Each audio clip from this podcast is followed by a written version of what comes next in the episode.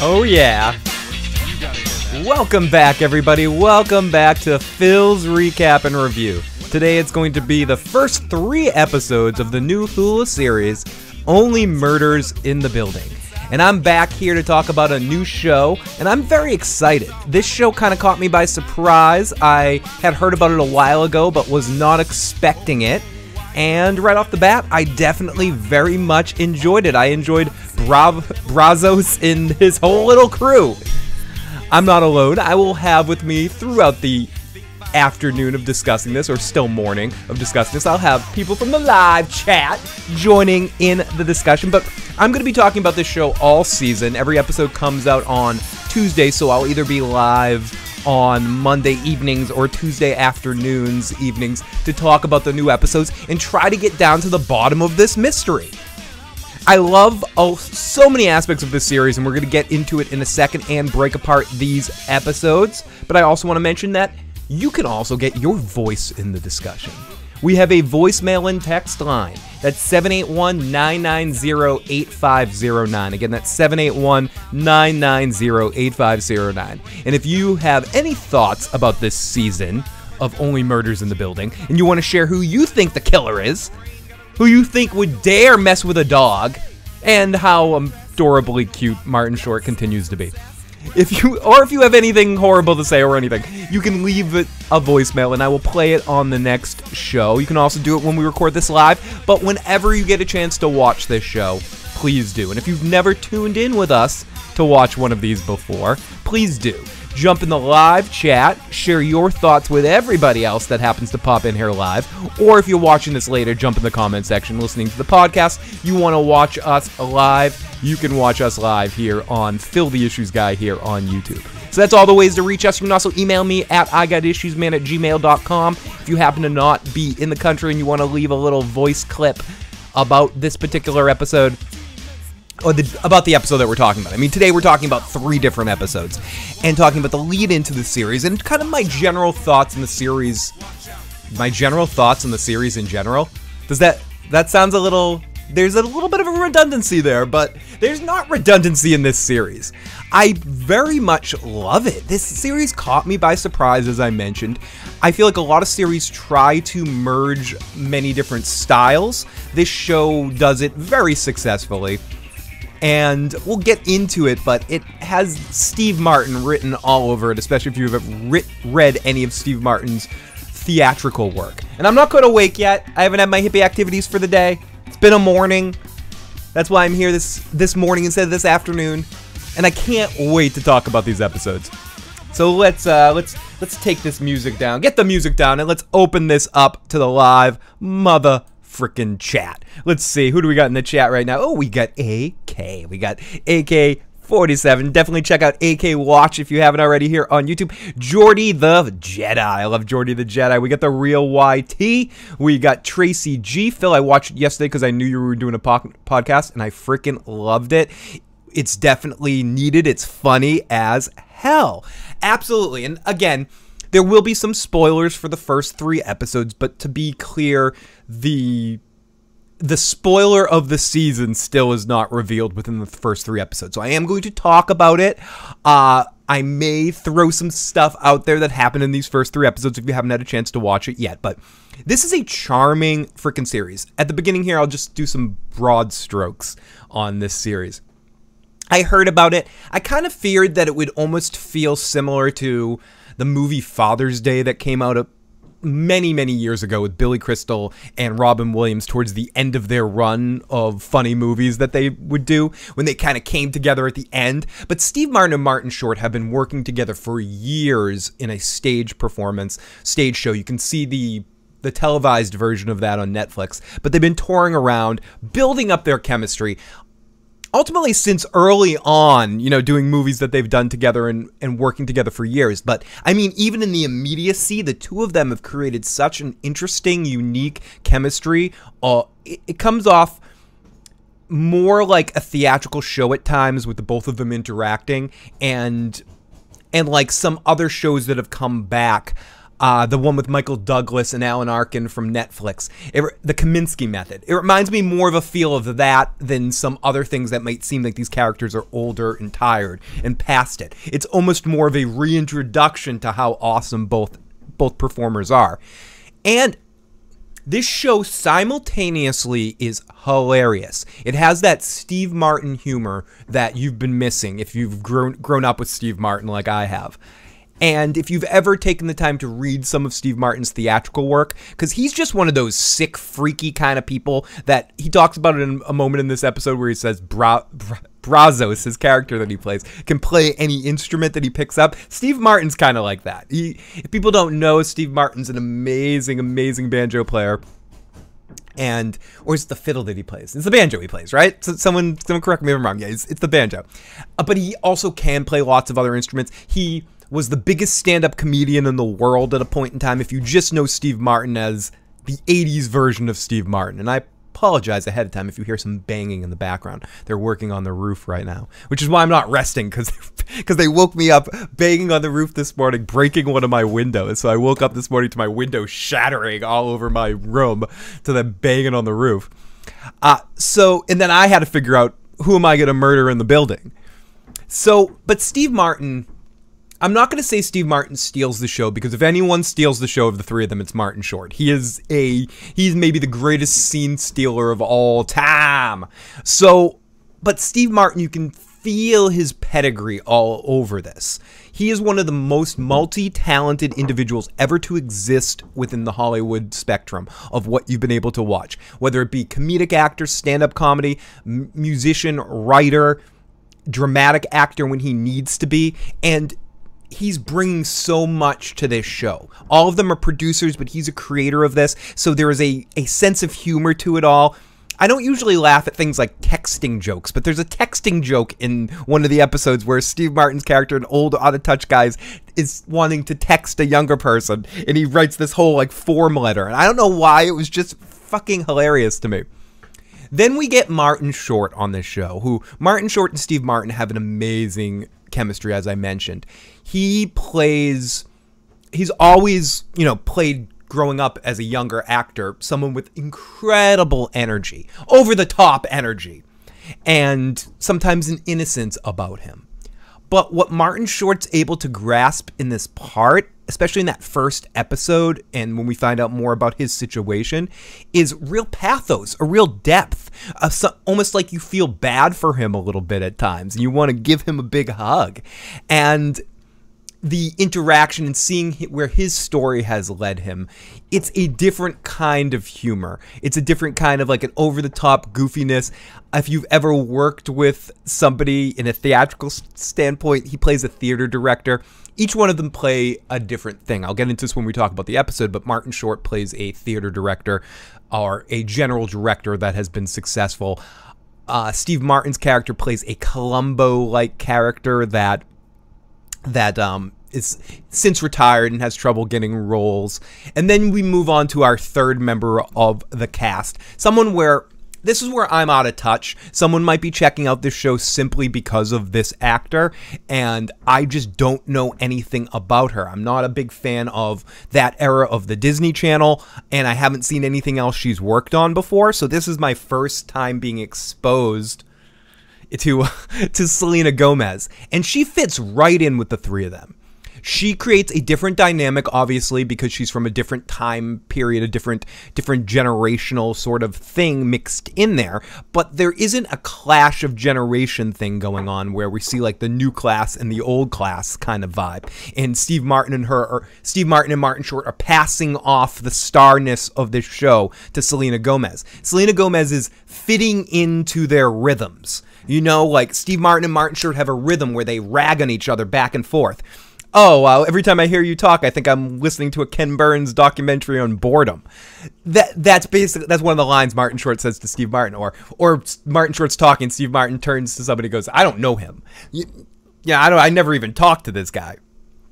So I like the fact that instead of trying to make it her show and their show separately, which they do set that up, but they set that up for all three characters, when she's in scenes with the two of them, especially Steve Martin, She has excellent chemistry with Steve Martin. They have a couple of moments here and there in episodes two and three, two to three, where they they're bonding on a level that maybe even Steve Martin's character and Martin Short's character aren't bonding on. Uh, a sense of loneliness, a sense of understanding a loss, because that's the thing. I'm talking all in this first few minutes of this podcast in this stream about how much I love the comedy aspects of this show. And again, Selena Gomez fits in with the comedic timing of both Martins, of Martin and Martin here. They they fit perfect. It there's a good good sort of orchestration of where her more modern day humor can needs to mesh with them. But on top of all of that, they also create a sense of drama to it all a sense of each one of these characters. I mentioned it briefly in so- association to Martin Short's character, but each one of the characters has this pathos to them. Uh, Selena Gomez's stuff is a little bit more spoiler oriented that I won't get into until I get into spoilers of the first three episodes. But we get into why sh- this is all very important to her. Steve Martin's character is a former actor that has trouble getting parts, but we don't see that that's an issue for him. The bigger issue is he has either a partner or a daughter or some woman that has disappeared out of his life and he's had many years alone. And then Martin Short's character is broke and had a big Hollywood, I mean, a big Broadway failure with a it's a spoil, slight spoiler alert. We're about a musical named Splash, where he gets the where he builds a three million dollar water tank on the stage that drains water, and during the performance, a bunch of people got hurt diving into a tank with no water, and it destroyed his career. It's funny, but it's done in a very like serious kind of way. And I love that. I love the aspect that all of these characters have some realness about them in the sense of the way you feel bad for them or you can feel into them a little bit. And then on top of that, they're all shady as shit. Well, I don't think Martin Lawrence is Martin Lawrence. I don't think Martin Short's character. I love Martin Lawrence if he showed up on this thing too. Then we could have three Martins. Martin Short's character does not have as much, which makes me think that he might be the okay Spoiler alert from this point on. Great series if you haven't watched it. A lot of fun. I highly recommend it, especially if you lo- have an inherent love for Steve Martin and Martin Short. This brings them back, in a sense, to uh, to to a relevant television program or movie property and makes me care about and I'm invested in this. And that's what I meant to say. I'm invested in this beyond just being invested in the comedic aspects of it. There's a depth to all of these characters that I care about and a shadiness to all of these characters which adds to the mystery aspect of it. Because now slight spoilers moving forward from this point each one of them does have a shadiness to them. And except for Martin Short's character. I don't feel like he really has it, which makes me think that maybe he ends up being the one that's responsible for some of this stuff. They also simultaneously at the same time spoof true crime podcasts and true crime documentary series and create one at the same time. That's one of the things that's amazing about this show, for good and for even better than good. Mixing up these genres, even if you don't like the show or can't dig on it, I think the strongest aspect of it of it so far in these first 3 episodes is eliciting many different emotions from me. It's not just making me feel feel invested in a murder mystery. It's not just making me laugh. It's not just making me go, "Oh, I can feel emotionally for these characters and what they're going through." It does all of it at once and shocks you too, and gives you kind of shock humor on top of that with some fun, foul humor and some fun, amazingly shocking, intense situations that add incredible levels of humor, drama, and murder mystery stuff all together. So let me jump into the live motherfucking chat for a second here and see what some of these folks have to say hey, we got Force the show. I enjoy I'm enjoying this series and I'm hooked looking forward to future episodes. Okay, I'm going to do spoiler alerts at this point as I did. I'm absolutely hooked. That the cliffhanger that they set up at the end of the last episode where Martin Short's character where everything is somewhat lighthearted up until this point. I know someone's murdered and they set it up all of that, but the tone of it all is relatively lighthearted. Especially in this episode at this point, as Martin Short gets his gets his groove back, uh, fig- gets the money he needs to get to save his apartment and pay the pay enough to produce the podcast. As I'll get into the point of this show in a second that these three people in a building, there's a murder that's a potential suicide, that they think it's a murder, and all three of these unlikely suspects that aren't friends with each other, that they're just three people that live in a building together, all connect that they're l- watching the same true crime podcast. And based on that, they they decide that they need to create their own true crime podcast and solve the mystery of this person that committed suicide in the building that they all know individually for different reasons that they figure out must have actually been murdered by somebody in the building.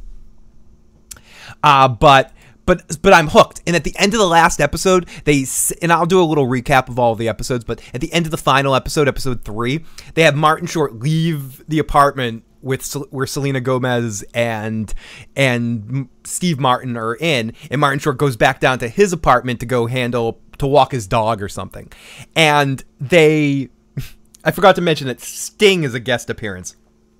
They have the scene right before that. Martin Short's in the elevator with Sting, and Sting low key threatens to kill his dog. And mentions like, "You think I'm part of the murderer?" So Martin Short has this whole how do I think like a, a JD from Scrubs like dream sequence where he's trying to place who the murderer is and he does it in a way like he's casting a show like you like you don't fit the part. You don't fit the part. Get to the back of the line. Get to the back of the line. And then Sting is one of the people because Sting lives in the building and they're they're like yeah Sting didn't kill anybody. Yeah it's okay. But then at the end of the episode they make it seem and I don't think Sting's the murderer at all. I just think it's funny that the end of this the spoiler at the end of the most recent episode they do it in a way that it's serious. You know, you want to say that it could be funny and ridiculous. People are like, oh, ridiculous Sting. But they do it in a way that makes it seem menacing where they have Sting singing in a empty theater hall. Don't stand so close to me. Don't stand so. Don't stand so. Close. Right after he basically told Martin Short that he he hates all dogs and he wants to kill his dog. He doesn't. He doesn't exactly say that, but it's an impl- implication. And Martin Short comes downstairs after being upstairs talking to the other two, and there's a sign on his door that says "End your stupid podcast and stop. End the podcast." In solving this mystery or or I'll end you and then you go into the room and then you see Martin Short's dog poisoned because in the previous episode, and again I'll go into a whole recap here, you find out that the cat from the building up from the neighbor upstairs in the first potential suspect of, a, of the murder, the cat owner. But then we find out he can, he uh, passes out at the sight of blood, so it can't be this guy. We're playing like one giant game of Clue here. I love it. A cat dies, so they make it. They so they add this like pet death connection to it all, which is horrifying, but done in a really potentially interesting way. And that's, I think that's one of the aspects of this show that surprises me. And, and again, it's not a show for everyone. I think you'll know within the first five minutes of the episode. The film stock or the video stock of it definitely looks like a cheaper Hulu series. Hulu series. There's certain aspects mixed in, but the way that the music goes, the cast, they have a lot of bigger names, visual people that you will recognize in there. And it's, I'll say this a thousand times in this whole season while I'm covering this show.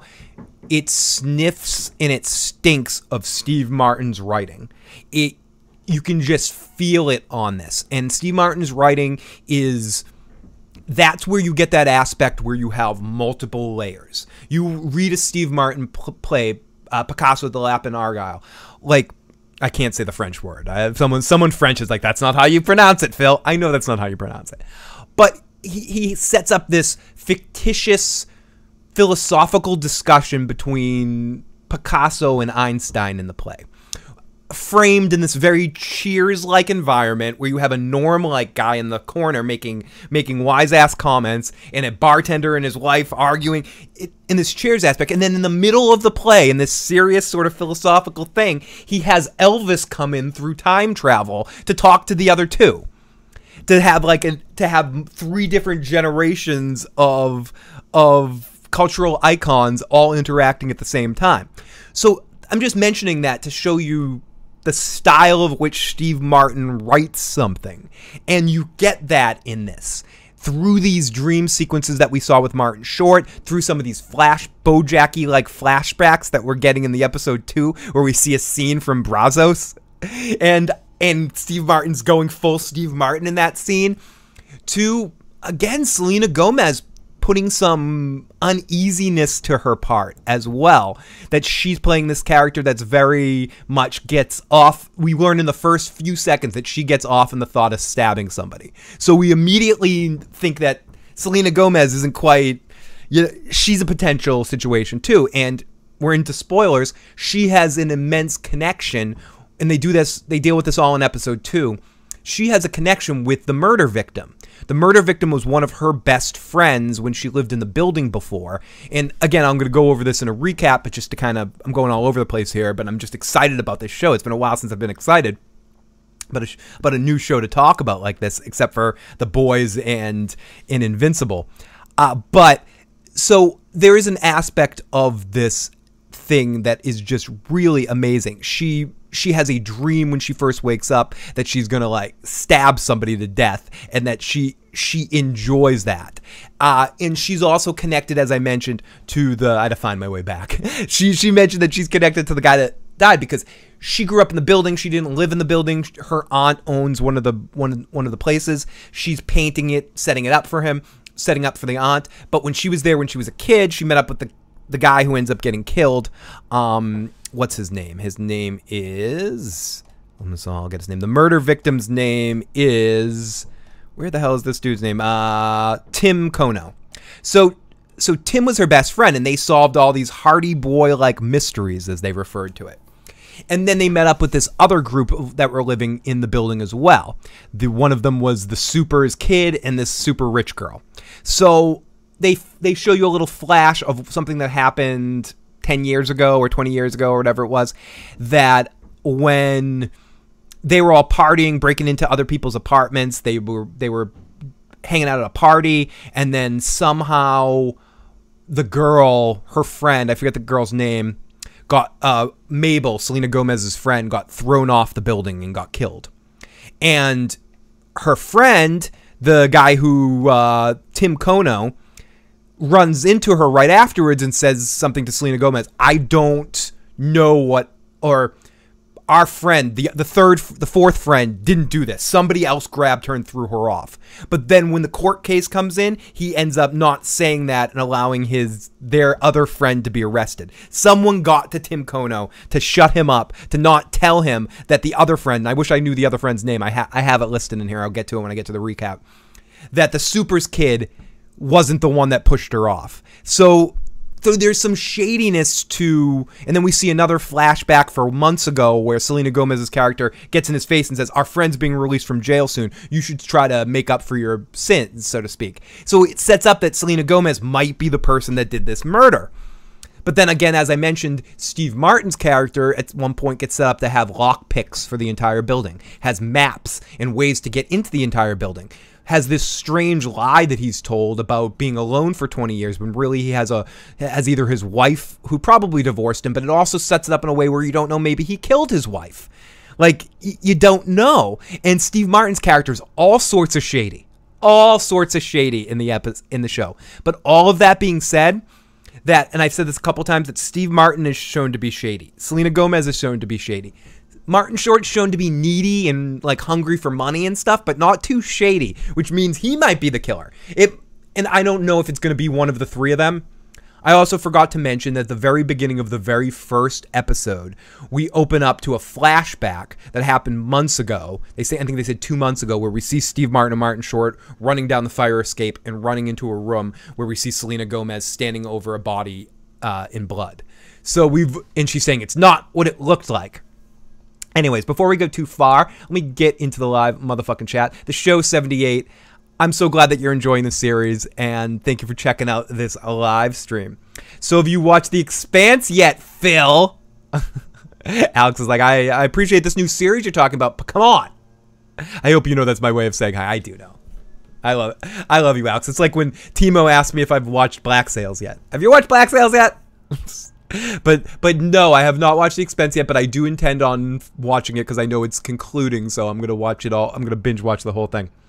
AK says I do not mind spoilers. I don't care about spoilers either, folks. Sleep on John Lithgow for being the king of kids content. He's super good at it the three amigos. Yes, Martin Short got this. I love Steve's bluegrass band. Steve's bluegrass band is amazing. He's one of the most sneaky, talented, underrated bluegrass bluegrass musicians in the entire world, and he's respected in so many bluegrass circles as just a bluegrass player that for years, you like there's certain circles you'd be like Steve Martin, oh the bluegrass guy, no the com- the comedian and the actor, like he's that respected in that kind of stuff.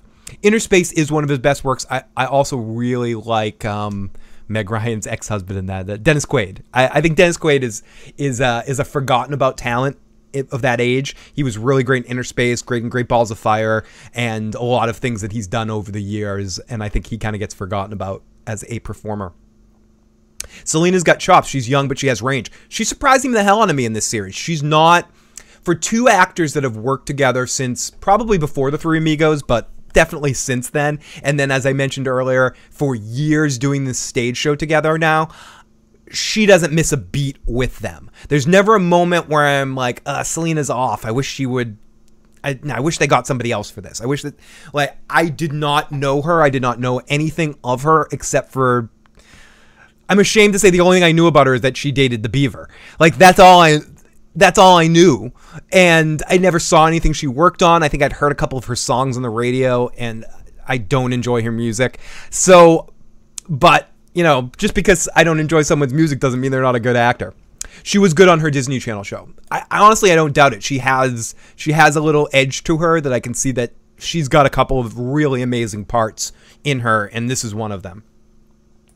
The reason she there's a reason she's one of the most successful Disney kids to have grown up and moved on. Absolutely, and I think it's awesome that she's doing this. I don't know. She's one of the executive producers, so I don't know if they all came to her with this idea or whatever. But I like the fact that she's doing a series like this with two veterans. It's giving, it's allowing someone like me that's not watched that era of the Disney Channel and maybe associates her more with some of the some of the the beaverness of it all, as I mentioned, and being in some of the press that she got in that way that isn't about her talent.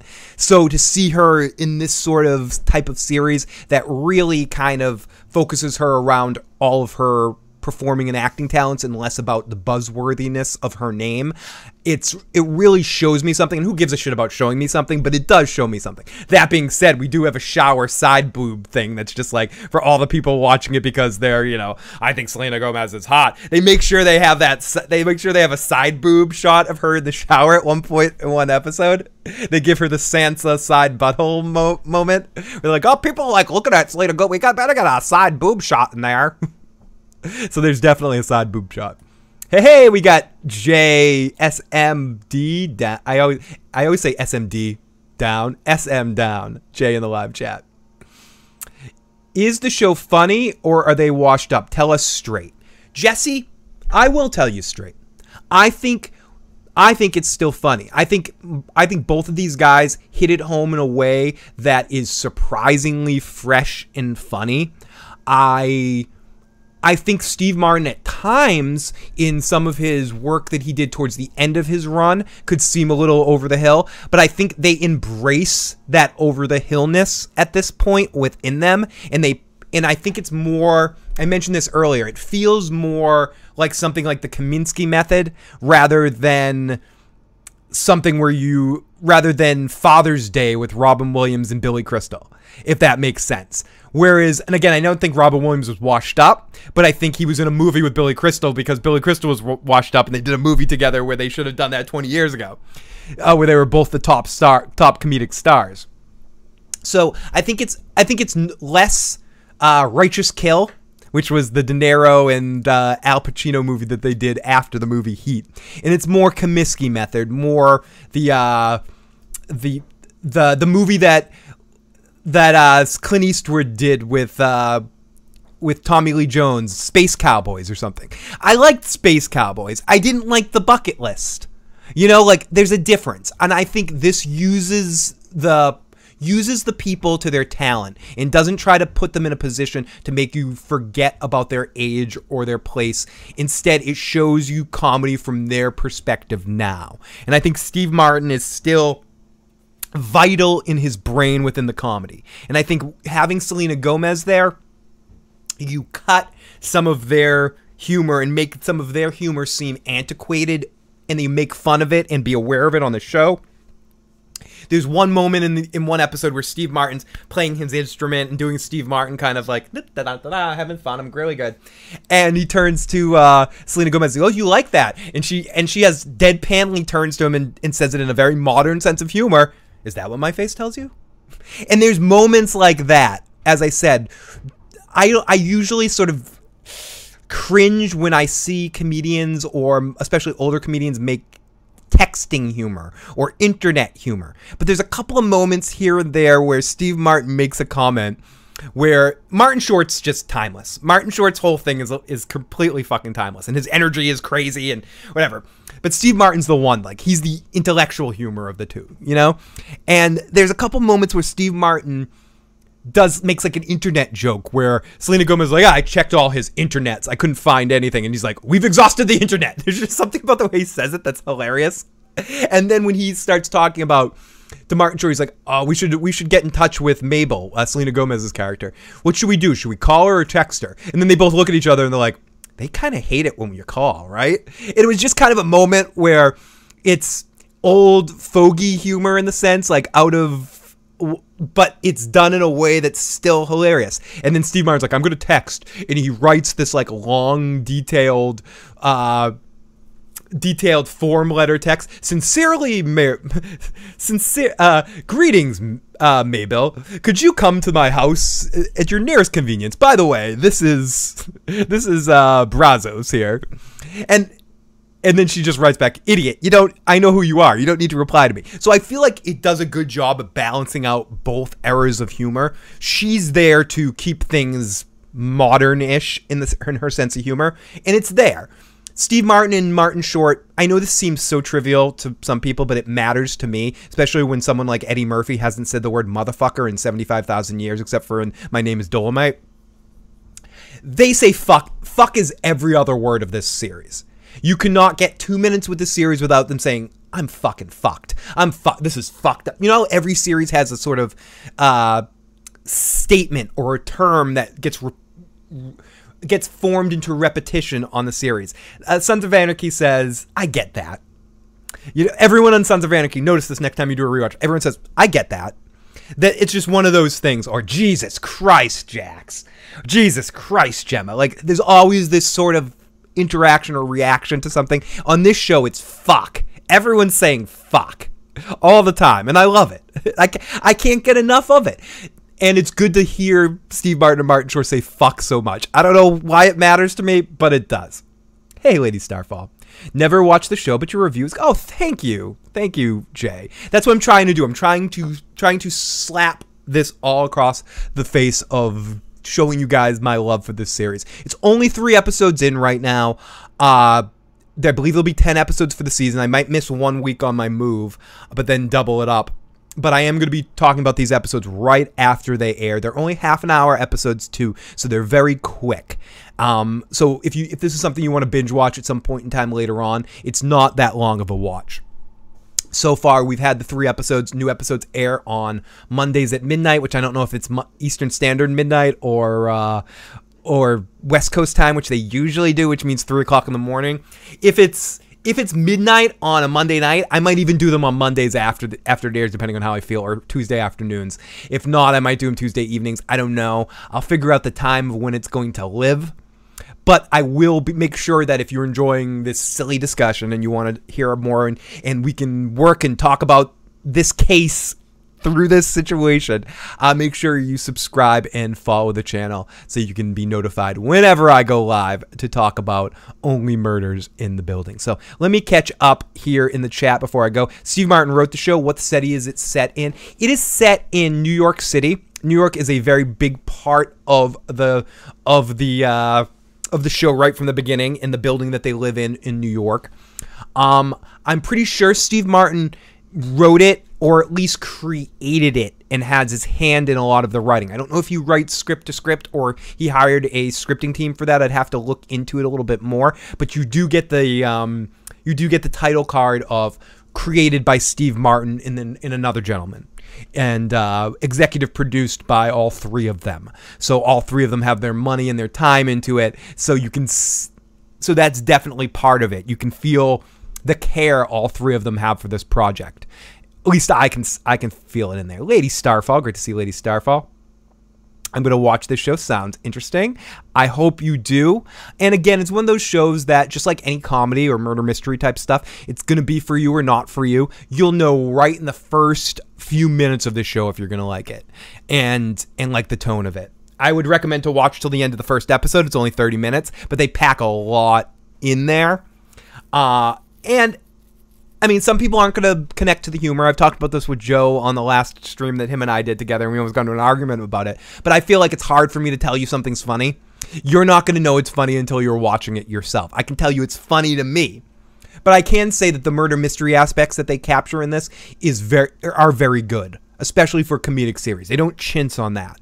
There's definitely a mystery going on, there's clues littered about, and it's about figuring it out. I feel like just right off the bat, you have to sort of the vehicle in which that they deliver it to you is through a comedic tone and to get through this and to enjoy it in the way that you would need to enjoy it, you almost need to be accepting of the comedy in the series, and you're not going to know that until you feel the feel the speed, so to speak. Hey, we got Muhammad in the live chat. Great to see my good friend Muhammad. Jesse, haven't seen the show yet, but my money is on Martin Short ending up as evil villain. There's a sense to that. You know, there's a sense to there's something deeper and darker going on in Martin Short's character, but they do a good job at protecting you from it in the show. Here we go. Oh, we got we got people in the live chat. Look at that. Sorry, I, meant to open up the chat a little bit earlier in here. But uh Tony, mother freaking pajamas! Yes! Sorry. Oh, where'd my dog go? Oh, sorry. I scared my dog. I scared my dog thinking about Tony pajamas. That's what happens when Tony. Here you go, Lotus. You want a treat? Get back up there. Come on. Go. Go back up there. I'm sorry I scared you, but Tony, Paja- Tony Pajamas gets me excited whenever I see his name in the live chat.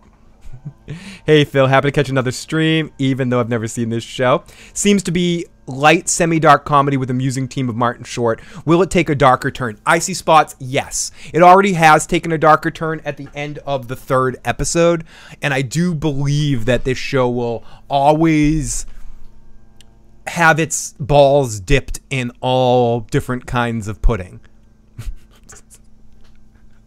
anyone anyone who's watched the state that's a lot of pudding.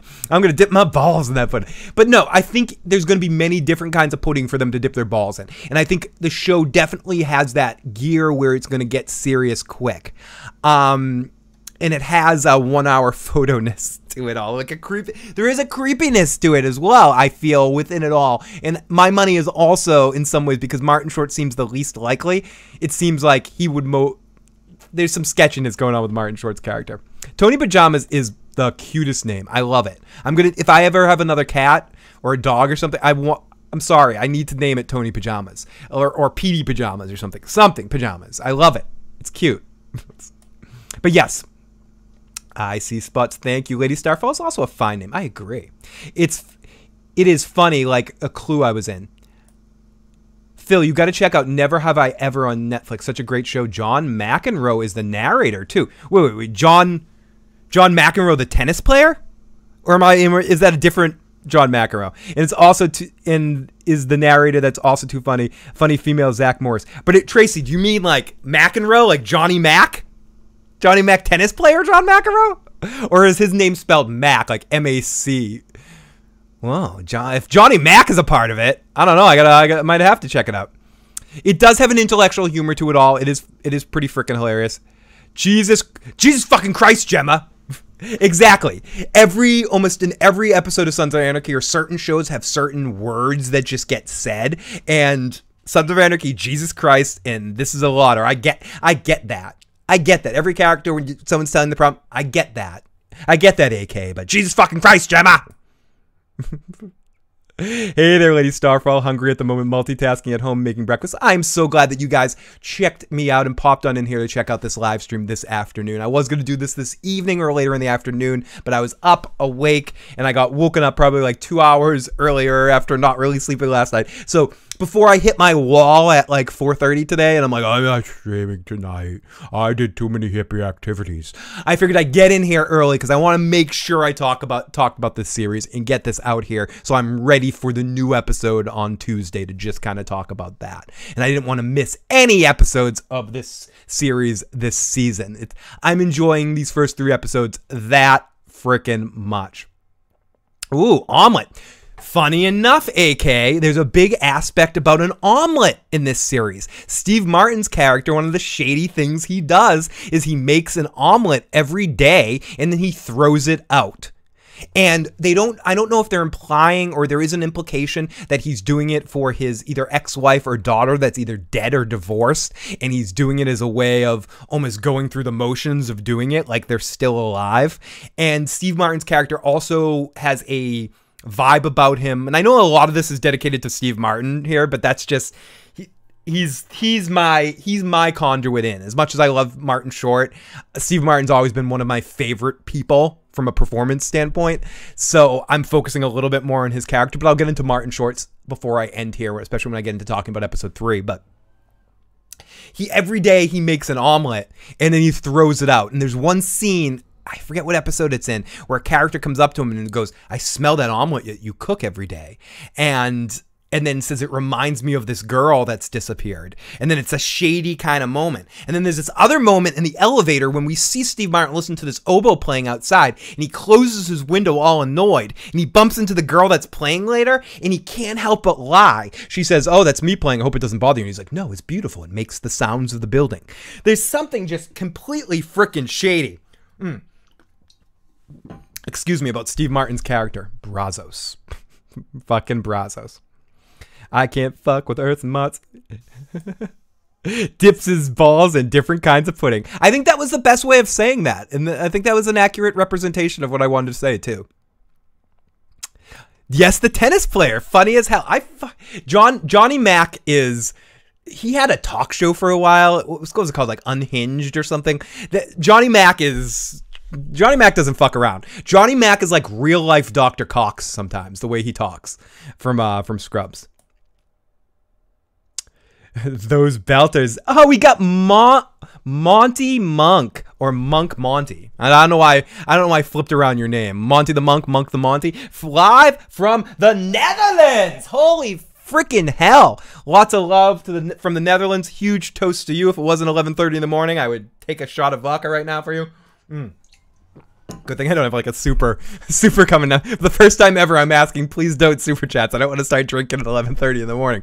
But thank you so much for checking out this live stream, Monk Monty. This is why I love occasionally, and I don't do it as much anymore, but I will once I now I'm getting once I can get back into a rhythm. The whole last year and a half have been disgusting for me, but now I'm going to try to get back into more of a thing with some newer shows, I'll definitely be doing more afternoon stuff because I forget how much there's some people that watch all over the world that might not be able to check it out when I'm doing a nighttime stream or something like that. So thank you so much for checking this out, and I'm glad the timing worked out to have you pop on in here.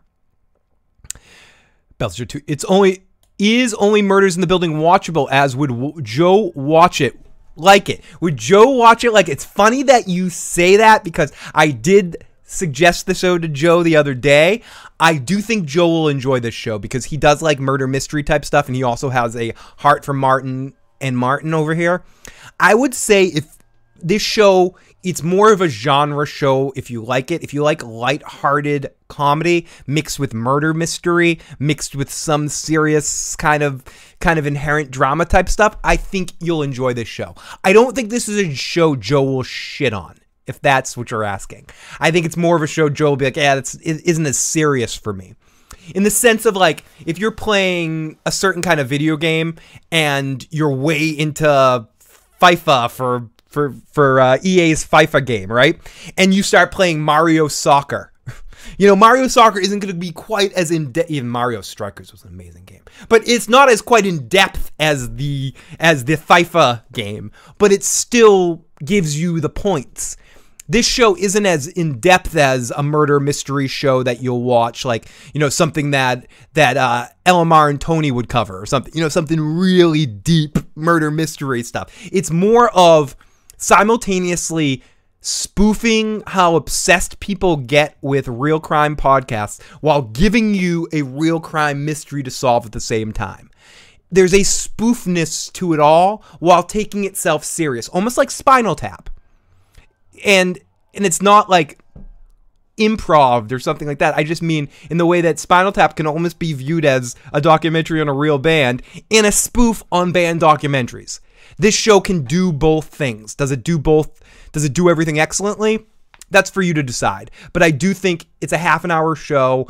It's worth me suggesting for you if you like Steve Martin and Martin Short to watch this, especially if you've seen their stage show. If you've seen the Netflix Netflix special where you see them older and you understand their their tone, their speeds at this age, Martin Short's still as fast as ever. Steve Martin's a little bit more plodding at times. But if you, but it could also just be the character he's playing. He's playing a Columbo like character. Uh, if you, and then Selena Gomez is Selena Gomez. I don't know much about her beforehand, but she is good in this show. And so I do recommend it. I, I, I highly recommend this show as something that I enjoyed watching. And I don't know about Joe yet. Joe might be doing these recaps with me eventually. I told Joe about the show. He's going to watch it, whether he likes it or not. Is completely completely left up in the air at this point. But that's a good that's a good way of asking that question. Why would you waste a perfectly good omelet? Honestly, that's been pissing me off as well too. you were very thank you so much, Jay. FIFA, a new game. Martin throwing away food and Short lining his pockets at the deli table. We're hilarious. And that's the other thing about Martin Short's character and going to Martin Short's character. He's all over the place, all crazy, plays that energetic, uh, directing theater person so well, but he's also broke. So you see him down at, at a wake at one point in time, and he's just like lining his pockets with dips. He's like, I don't even eat dinner anymore. I just eat dips. My stomach might be bleeding. I don't care though. I, I just like the dips, the dip, dip, dips. And then again, Selena Gomez. Each episode of these three episodes is break, broken apart in the sense that um, each episode, like the first episode, introduces you to all three of them. Second episode is definitely Selena heavy. Third episode is very Martin Short heavy. I wonder if the next episode will end up being will end up being uh, Steve Martin heavy, but the first one kind of was too. I don't know. So I guess before before I go too far, I think I shared most of my initial thoughts about this show. So let's get into a little, even though I didn't title it like this, but let's get into a little. Recap!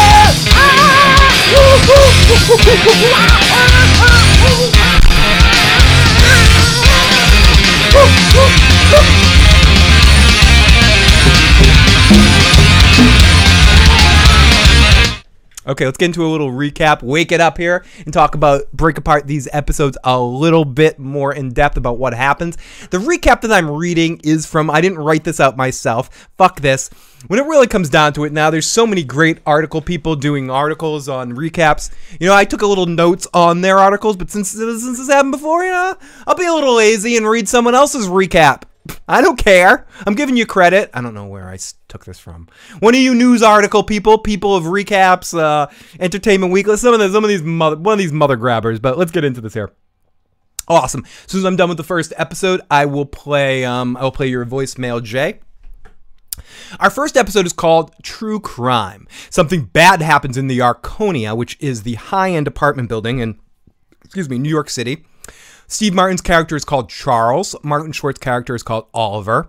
They're all out of breath as they race down to find their friend Mabel, Selena Gomez, not wanting to leave her behind. Bursting into her apartment, they find Mabel on her knees leaning over a body. There's blood all over the shirt. She says, It's not what you think. So then we get a flashcard of two months earlier. We're introduced to Charles, an actor of famous playing a famous TV detective in the 90s named Brazzos. Brazzos. Now we meet Oliver, an eccentric Broadway theater director, and Mabel, a mysterious, secluded, fashionable young woman. Now, we we're introduced to each one of them through a monologue that gives you a little voiceover to learn a little bit about each character. As I mentioned, Steve Martin talks about how he was he does a voiceover that ends up being the voiceover of the podcast that they start. Uh, Martin Short does this whole thing about a video of watching this person fall off and go back up, and Mabel, ta- Selena Gomez talks about how she fantasizes about stabbing somebody. The only real thing that they have in common is they live in the Arconia together. They are riding in the same elevator, the three of them, and they witness a young guy come in with a garbage bag in one hand and a cell phone to his ear on the other one. He's talking to someone about an important package that is delayed, it's not the first time this happens. He's super upset with whoever he's talking to on the other end of the call, and he steps off the elevator. At, after this, we see Charles settling in into his apartment. We see each one of these characters settling in, and they're getting ready to watch their favorite listen to their favorite true crime podcast, All Is Not Okay in Oklahoma. Now, the host is uh, the host of the podcast. If you didn't pick this up, people that watched it, the voice on it is Tina Fey. Now they do a uh, juicy details of the episodes are interrupted by the alarm. We're about to find out what was in the dog's mouth or something, and then all the residents have to evacuate. On the way down, uh, Charles passes someone in a tie dye hoodie going up, but he doesn't see their faces. Maybe that's the murderer.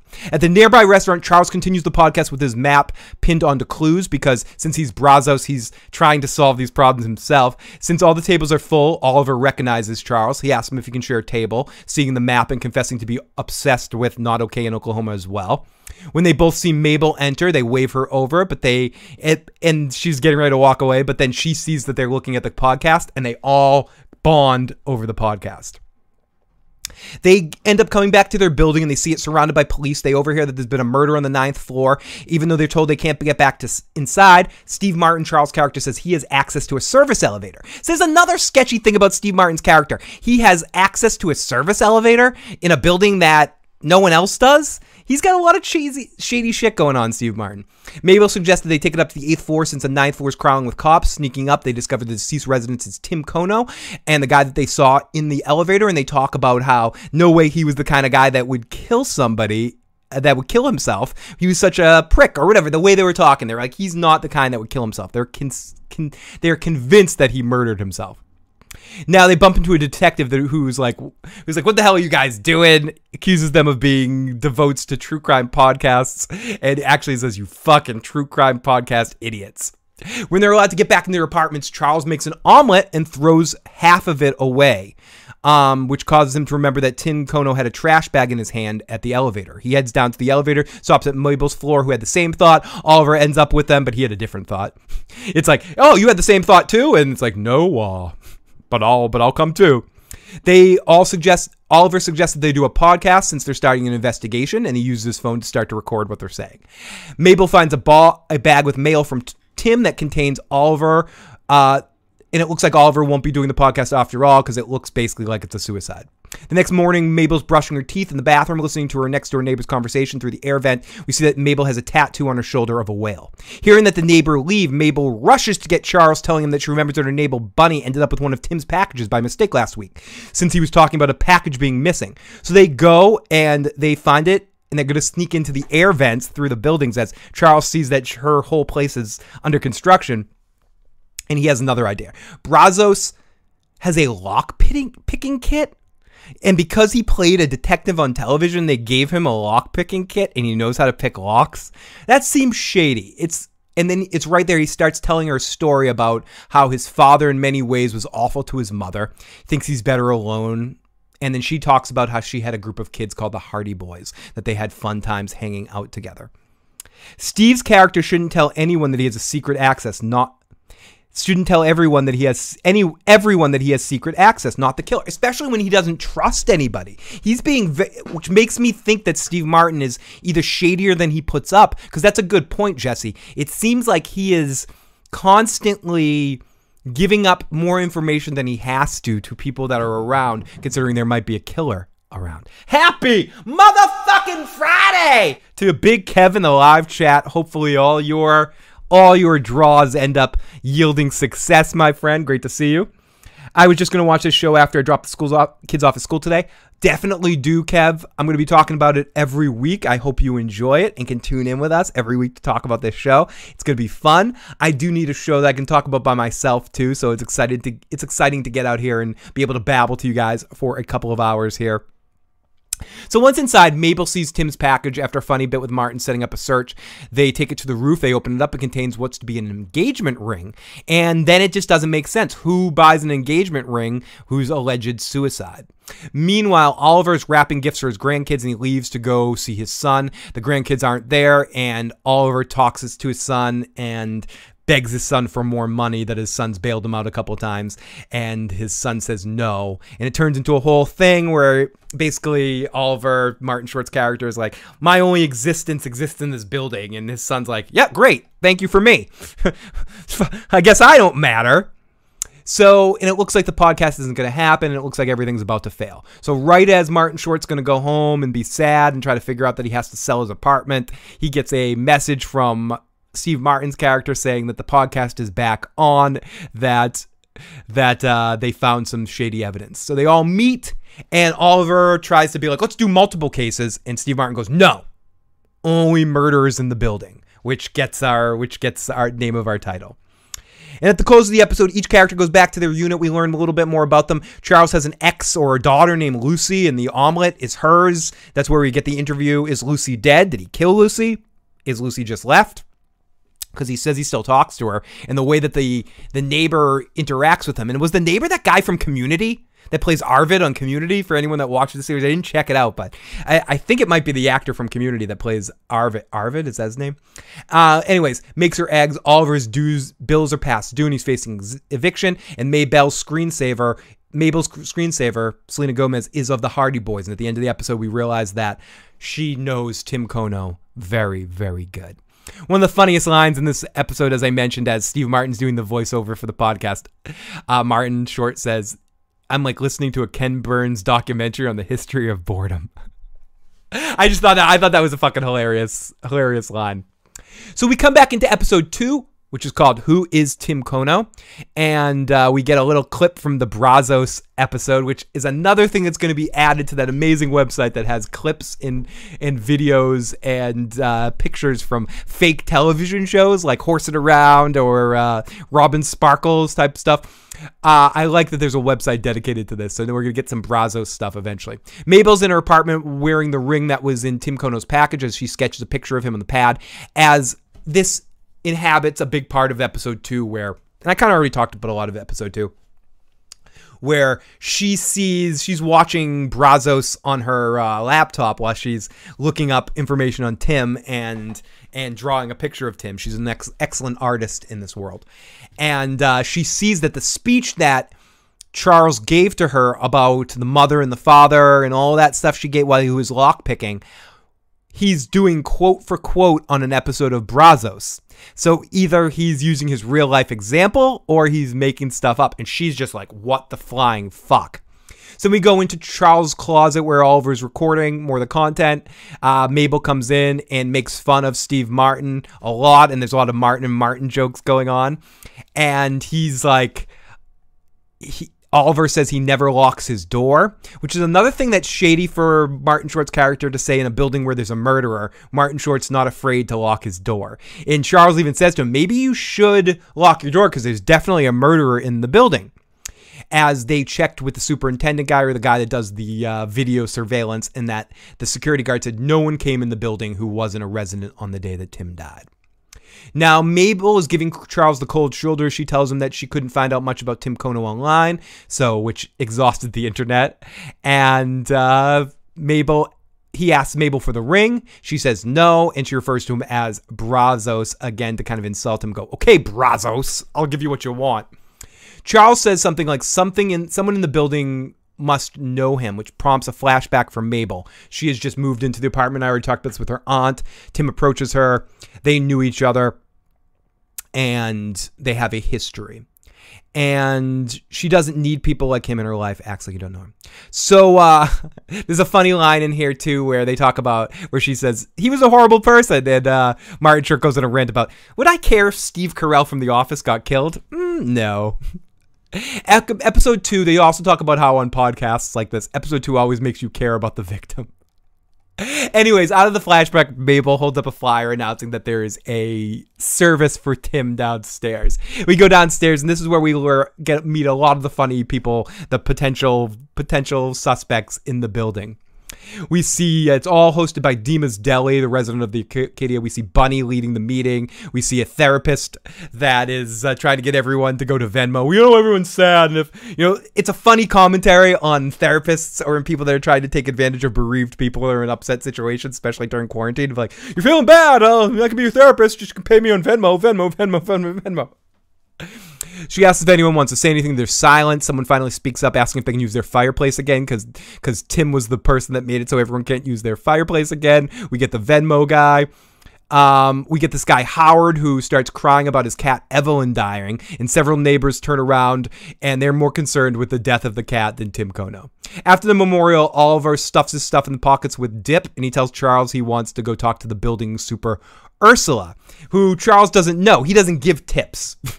this is where we get some of the some of the business of humor where where uh, Oliver is friendly. Everyone in the building loves Oliver because he tips you, he gives you friendly stuff. Steve Martin's character sticks to himself and he hands out autographed pictures for tips in the holidays for people that work in his building that have known him for 15 years.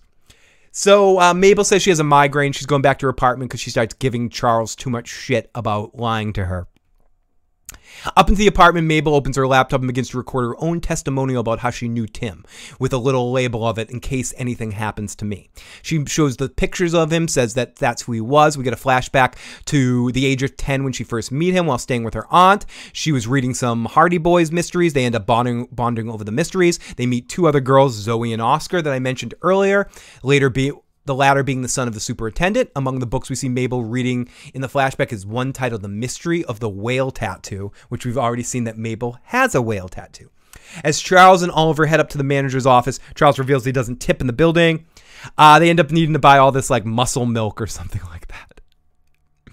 Ursula says that they need to check out Tim's apartment before it is cleaned out for tomorrow. The trio sneak into the apartment after going up to Mabel's, being like, You want to break into a house? Yep, sounds like fun. They find a pool of blood, which is still on the floor. Mabel's drawn to the bookshelf, which is nothing but Hardy Boy mysteries from top to bottom. Oliver notices a stack of mail commenting that Tim was behind on his building fees, and there's a little business with that. Now we see a flashback here. This is the flashback I talked about earlier. Mabel is dressed for the party, checking herself in the mirror. When Zoe enters the frame, Oscar steps out, complimenting Mabel. It makes Zoe jealous, who is now Oscar's girlfriend. Tim steps out and takes a picture, setting up his Polaroid and getting in the frame. It ends up being the pictures we saw on Mabel's laptop. Cut to the rooftop New Year's Eve party where Zoe confronts Oscar and accuses him of cheating on her. She runs off and he chases after her. Short while later, a rooftop occupant hears a woman scream. Zoe has been pushed off the building, falling to her death. And in the chaos, Mabel finds Tim as he gets into an elevator telling telling her that he saw someone else pushing Zoe, fighting with Zoe. She urges him to tell the cops, but he disappears behind the closing elevator doors, and the other guy goes to jail. So was he the killer? Did the other guy kill him and for revenge? In Tim Kono's apartment, Charles finds a body cat, bloody cat print, which means that Evelyn was also in Tim's apartment at the same time being killed. In fact, the cat also died the same night. Can be can't be a coincidence. They return to Charles' apartment with a bag of items to further review their body the bloody shoes and hands. Mabel finally tells Charles that she doesn't, she can't trust him anymore because of the Brazzos things. And he says that he wrote those lines and it was all true about his life, but is it weird that he says that verbatim? After leaving Charles' apartment, Mabel goes back to Tim and sits on the floor, and she imagines him. She has a she has a vision of him being alive, head wound and all. It's pretty sick. And asks him who the ring was for. She doesn't get an answer because it's a figment of her imagination, so it's all in her own fucking head. And she opens up the cover of the books to find that pages have been cut out, and all instead of pages in all the books, they're just a bunch of rings in different jewelry. So perhaps this diamond ring isn't an engagement ring; it was just another piece of stolen jewelry that he's collecting to try to sell to try to for different purposes. Who knows? Other books she opens contain jewelry. The last one she has has a drawing that Tim that she gave to Tim as a child. So it shows how important he was to her or how she was to him. Do they show the inside of anyone's room? Yes, they do. They show the inside of each person's apartment. And we definitely get inside and we get throughout every building. And thank you so much for everyone checking this out. I know this is a new show. I know it's the afternoon. It's not uh, when I normally podcast and when normally people are available. But thank you so much to anyone that has checked out this stream up until this point or this podcast. I will be, as I mentioned a few times, talking about every single episode this season. So if you're watching this later and you want to make sure you join live, uh, make sure you're subscribed and following the channel so you can get your notification. As I've noticed, and you can tell now, only about 19 to 20% of the people subscribed to this channel actually get are signed up for notifications. So if you are subscribed, make sure you double check to make sure you're signed up for notifications because I want to make sure if you still give a crap that you are told when I go live so you can check out my silly, silly nonsense. The episode ends with Mabel finishing her video with Tim and saving it saying in case I'm next. The final episode of our 3 and the final episode we're going to talk about today is how well do you know your neighbors? Each episode actually opens up with a title card based around a podcast image, which I really do enjoy. The, the episode opens up with Oliver in a flashback from 2005. He's at a dinner party with Teddy Dima, the owner of Dima's Deli, played by guest star Nathan Lane. Oliver uses this opportunity, and yes, Nathan Lane pops up in the show. It's great to see Nathan Lane. He's he always delivers a solid performance. The last time I saw Nathan Lane in something high profile was the People versus O.J. Simpson series, American Crime Story, which he played. Uh, play, he played one of the attorneys, the the older attorney, um, and he did an excellent job in that. I think Nathan Lane is one of those guys that, again, because of his comedic timing, because of his theatrical ability, and because of his iconic role in the Birdcage, people forget how much talent Nathan Lane has, and he's very good in this small part. He's very Nathan Lane in it, but you can see the affection he has for Martin Short's character and how he keeps getting manipulated by him through time, uh, based around these situations, and and we basically see this whole thing where he's presenting the trying to get 3 million more dollars to try to create a water tank for the mermaid special. In the present, Charles is simultaneously recording an audio for the podcast while playing a theme he wrote on the uh, concertina, the, uh, the the little instrument he's playing. Urs- where Martin Short says, "We're doing a murder podcast, not not not listening to someone's bar mitzvah video or something." I forget what the line is, but there's a lot of I can't mention every joke, but there's a lot of excellent business between Steve Martin and Martin Short where they're just insulting each other back and forth. And it really works. It really works. They have an amazing one two punch chemistry with ragging on each other. Again, this isn't a series that you're going to have like deep, hardcore feelings. It's more of something you're going to watch with a light-hearted feeling. You know, it's very lighthearted. Even within this, the deepness that I'm saying, or the murder mystery aspect, there's a general lightheartedness to it all. So Ursula interrupts the session with her next delivery of gut milk, which is the the uh, there's a whole uh, box system. You know how like when you uh, you, whether it be uh, what's the one the uh, the food one that's they, they, like send you food boxes every month or something like that. Uh, it's a business and it's a meal. the uh, gut milk to be able to uh, to get the information from the super, they needed to sign up for the gut milk box system. So they're like, so they're they're sitting there with like with uh, like 20 boxes of this gut milk stuff. So plus a letter from Bunny that gives him 24 hours to pay or his water and his electricity get turned up.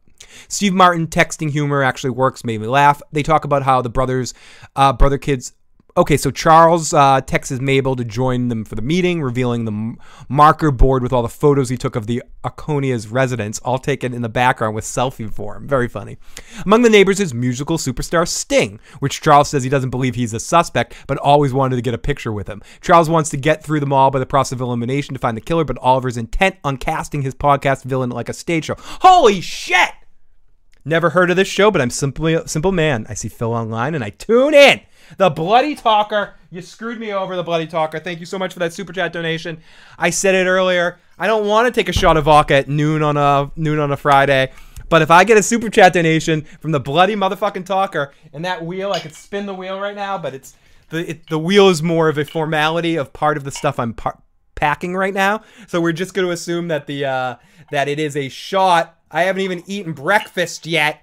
But I'm having a shot of vodka because the Bloody Talker gave an amazing super chat donation. Thank you so much to Bloody Talker and to anyone that gives us these super chat donations. As people on YouTube don't often say this right now, But in the new landscape, in all these live stream type situations, every little super chat donation helps a thousand million times more than they used to help before, even. So, Bloody Talker, toast to you, my friend. Let me take this shot of vodka. Mm. Woo wee! Fucking hey, man. Lots of love, Bloody Talker. Thank you for buying me that shot. I very much appreciate it.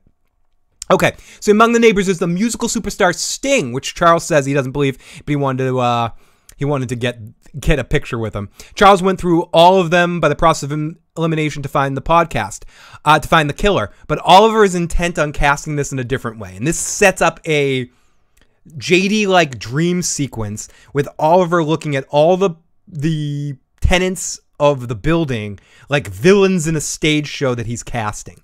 Going to each one of them First off is the therapist who's like, I'm a bad therapist. Bad, bad, bad. And yes, he does slap himself like that and t- talks about how he's such a bad boy. And in the, on in that way, Charles turns to him, or uh, Martin Short's character goes and goes back to the back of the line, and he does this to every character until he gets to until he gets to Howard, the guy whose cat was killed the same night. Excuse me. And he actually knew that Tim had a gun as well, and he was on the records as being as being someone that complained about Tim a lot. it's true. If I get drunk enough today, I'm going to need something to watch after this. It's true, Jesse. I might finally put on the expanse. Uh, but, oh, into the point of uh, I don't know if I don't know if our friend is still here. I know there's a couple people that want me to watch the expense expanse, but I don't know if if our good friend ah sorry Jordy the fucking Jedi. Great to see Jordy the Jedi earlier in the live chat too. I don't know if Alex is still in the chat right now, but Joe has watched every second of the expanse and he is expanse and he is a huge fan because he he says there's a lot of uh he, feels the pedigree of Babylon 5 all over it, which he's a huge Babylon 5 fan. Um, that's I think that might be Joe's favorite show of all time, Babylon 5. Uh, but but the expanse is definitely Joe has completely drank the Kool-Aid of that. So uh, so so uh, maybe you you might see some Joe Dirty Locks content talking about that show uh, in the very very very immediacy. And yes, you're right, AK. It's uh, it's noon. It's noon, which means it's five o'clock somewhere. It's okay to, and it's Friday. I, I have the day off. This is work. Awesome. No, I, I, definitely will. I mean, I feel like there's an element that I need to. Uh, someone said this in a live chat. If I if I don't eventually watch it, I need to tune in, turn in my sci-fi card, no matter how big of a Star Trek fan I am.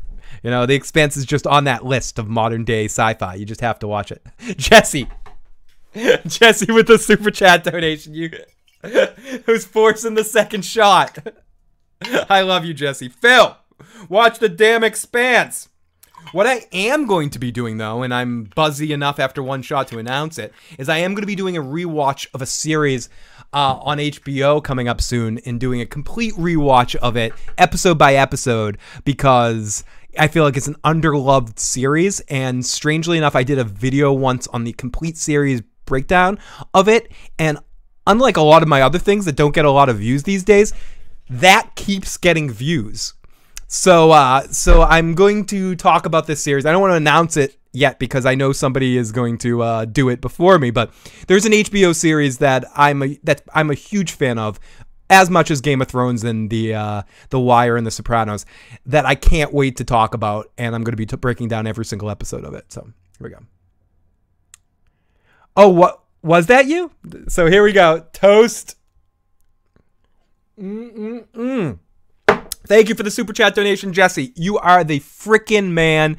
Thank you for getting me buzzy drunk. I'm already now I have two shots. I'm already drunk. Holy grass. Holy crap. I'm drunk. Oh, you said the card comment. Okay, good.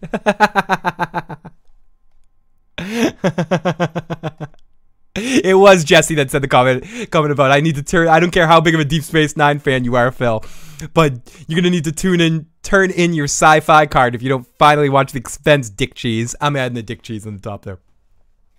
I am going to binge Young Justice. I have binged the first half of it and I enjoy it. I just need to uh, get back into it again.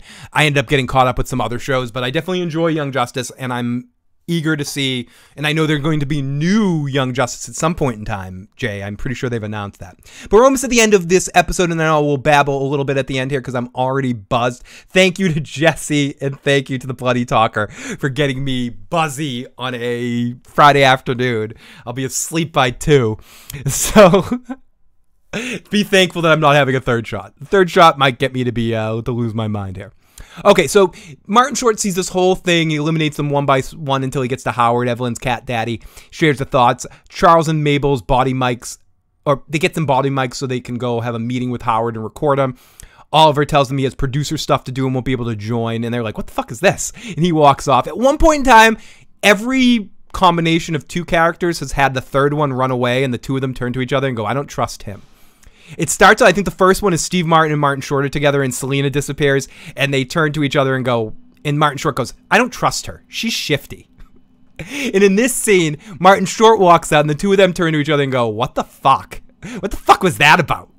And he runs out to do producer stuff and says that they need to say to Howard that they're being he's being recorded at one point in time. Howard has snuck away into Teddy's apartment in hopes of selling him on the financing a podcast. Teddy brings up the splash and signs to his deaf son behind Oliver's back. Teddy tells Oliver that he would love to have drinks together sometime, and that's Nathan Lane's character, but he doesn't want any more projects together, and he cannot give him any more money. That's a fact for the issues guy. Get to the expanse. I'm curious to know what faction you'll be in: Earth, Mars, or the Belt. Mm. I'm guessing by that, I'm gonna I'm gonna unbuckle that belt, AK. I like what's behind the belt sometimes. A nice young lady's belt. Oh, sorry. I'm I'm I'm I'm buzzed. So suddenly I'm getting uh getting getting getting Uncle Phil's ketchup couch here a little bit. So she tells him that uh, on the elevator they ride to Howard's floor. Charles meets Jan, played by Amy Ryan, who has a bassoon case. He tells her that he's she's first chair bassoon at the Symphony, City Symphony, and tells her that he's heard her practicing and he loves it, which is a lie because we've seen Steve Martin close his window and be excuse me annoyed by that which is very funny. And I love Selena Gomez in this scene too, because Steve Martin talks. Steve Martin is playing very well, out of touch old man at times in this. Uh, he'll say something from his show, and he say it out loud. He'll turn and go, "That's from my show." With a big smile on his face, or they do something and they come into another scene, and Steve Martin's like, oh, "I can't believe we just stole this stuff from another person's apartment." And Selena goes, "I know, I was just there." There's just like this old madness to it all, and uh, and he turns to Selena in the elevator goes, goes, uh, oh, uh, Jan plays, she's first chair. That's really impressive. And Selena says, real deadpan. I don't know what that means. I, and again, I have no, I have no dog in the Selena Gomez fight. If anything, I had Luke cold feelings towards her, thinking about her as just, you know, a flash in the pan Disney star that had made shitty music that I didn't really like, that seemed like overproduced, uh, auto tuney kind of music stuff. But similar to, uh, but similar to some other music talents that uh, that have more. She has to me more talent as an actress than she does as a musician. I have not. I hadn't just seeing her in this, just seeing her comedic timing. AK was mentioning earlier that she's she was excellent on the Disney Channel show that she was on, and that she's always shown that she had a little bit extra, a little bit of extra heat on her fastball from an acting standpoint. And she shows it in the show.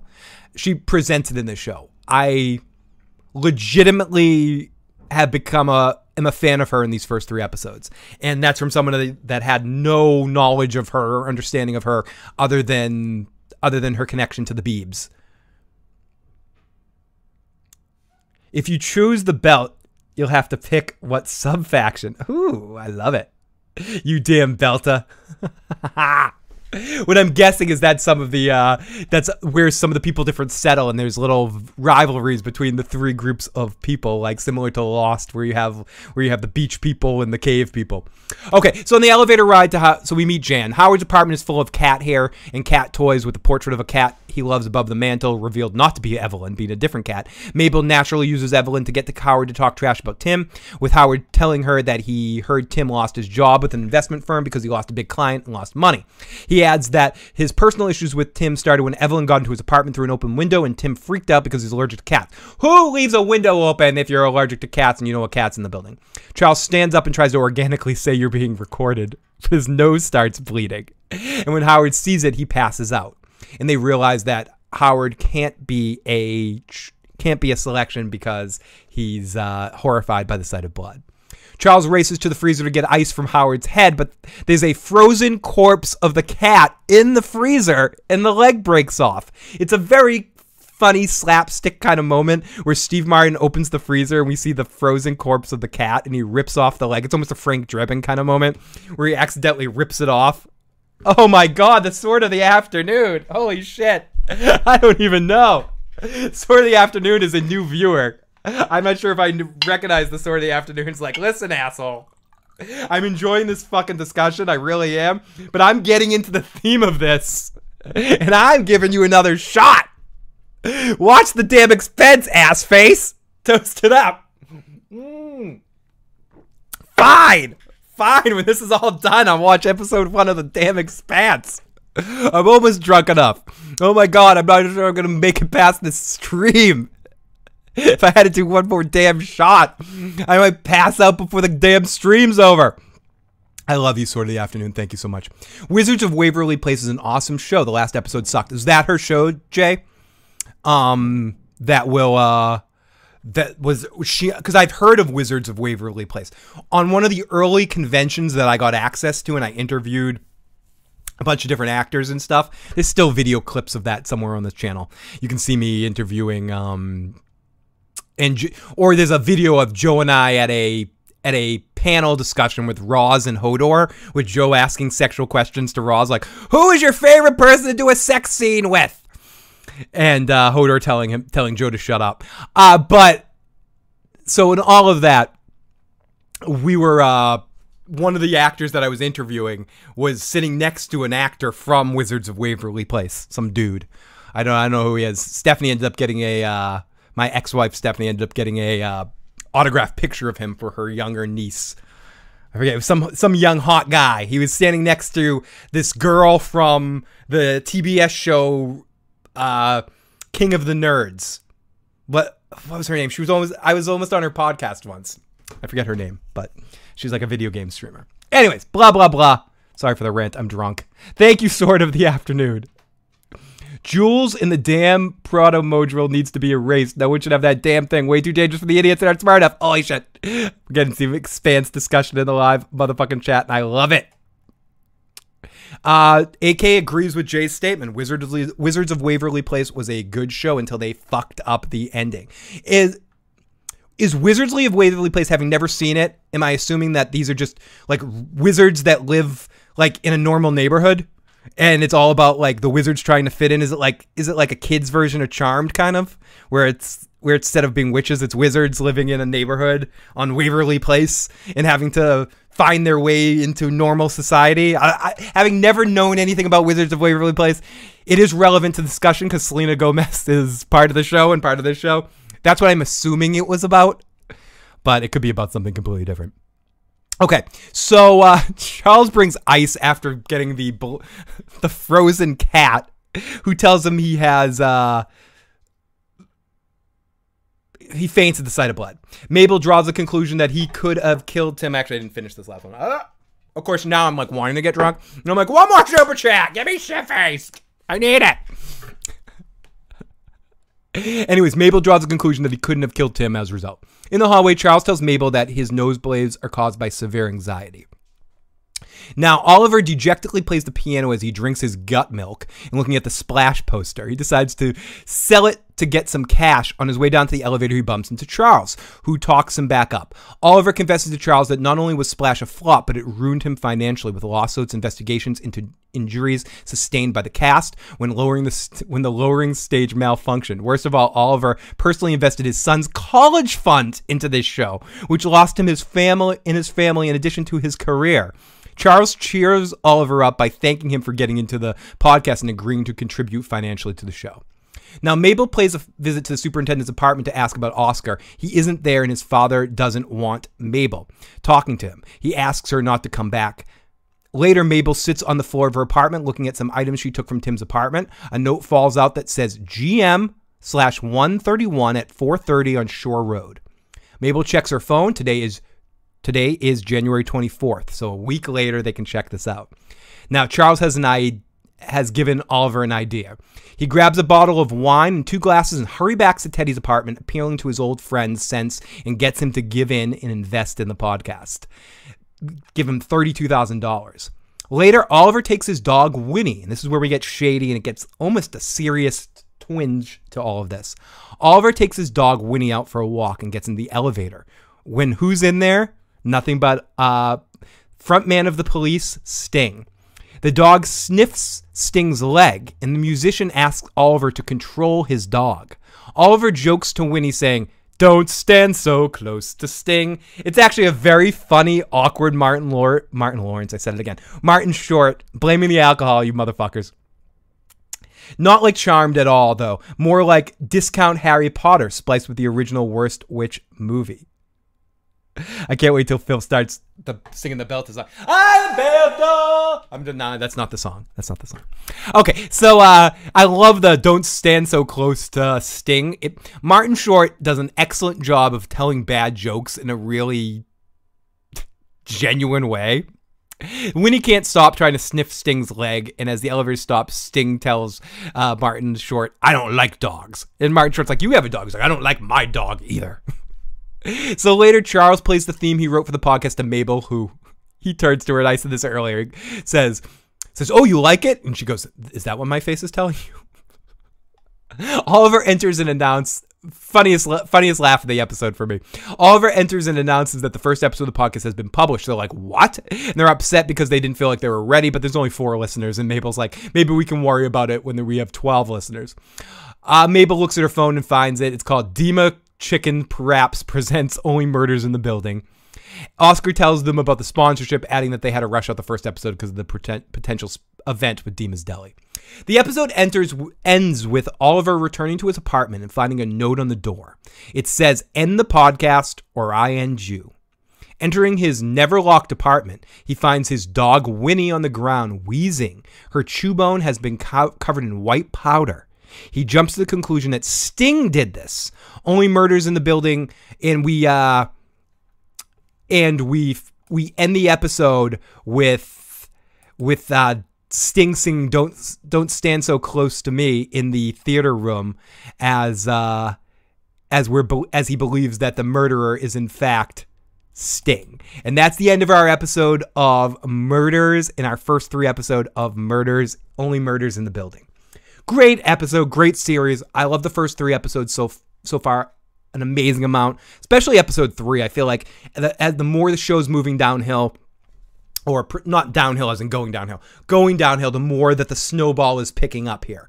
It's setting up a lot of mystery. Someone is on to them. Someone is watching what's happening. It's someone we've met so far. I love murder mystery type stuff. I love the playing the game of Clue. We've never talked about a show like this on the channel, but I've been excited to do this. I a there's uh so we're going to be checking this episode checking these episodes out each week talking about our speculations on who are the murderers who could it possibly be to me starting out here for my after these first three episodes i feel like the real information on who it is isn't out there yet i feel like all of the people in the building are all going to be suspects in and out at some point in time but for some reason i feel like the series ends with finding out that one of our main three characters is actually going to be the murderer but i don't know my my implication is that it's going to be either Steve Martin, Selena Gomez, or Martin Short's character that are going to end up being the murderer. But there are a couple of people of the people that live in the building that I am a little shady about. There's a there's a guy that hasn't We haven't seen many scenes with him that he he just gives shady looks. I have a feeling each episode is going to be sort of you're going to think it's a different person until it all comes together in the final episode. That being said, we're going to be overanalyzing this. We could call our this podcast the overanalyzation of this. Maybe I will be joined by a guest here and there if Joe catches up and enjoys the series, or if Tony ends up watching this and he pops in and, and wants to join in and have this discussion with me one day may have some guests pop in, but most likely you might just be stuck with just me on this one, and you're gonna be getting my uh, my drunk hippie ass, my hippie ass drunk in the afternoon. So. Thank you so much to everyone that tuned in this afternoon, and especially to our super chatters that have got me a little buzzed. Going to take a couple questions in the comment section. And we got Jay's voicemail to play as well.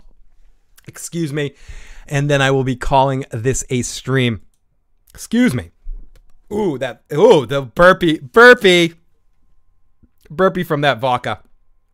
Let's play Jay's message first. Hey Phil, I don't know if you ever seen this movie, but there was a movie called um, Once Upon a Crime with like John Candy and Jim Belushi.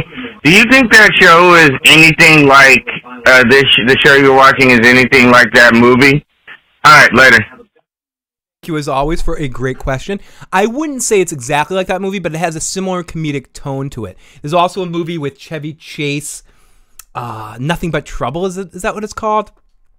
That has a similar tone to this, like murder mystery but fun, haunted honeymoon as well with uh, with Gil- Gilda Radner and uh, Gene Wilder and Dom DeLuise. I feel like is uh, sim- is that what that was called, Haunted Honeymoon? Uh, I feel like has that sort of feel to this as well. It's definitely influenced by things like that. Um, is, yeah, it's nothing but. Is that the one with with uh with Dan Aykroyd playing that weird sort of uh, character? That, but anyways, so yes, it does have a very much that 80s 90s comedic tone to it while simultaneously breaking that up a little bit by having Selena Gomez piss all over it in a good way. Like adding her modern sensibilities and her Disney Channel image to the aspect of the show as well. Holy shit. Why does he never lock the door? It's a good question, AK. He points it out very much so that he never locks his door. And it to me it says something around guilt that if you know you're the one to be worried about, why lock your doors? But I don't know.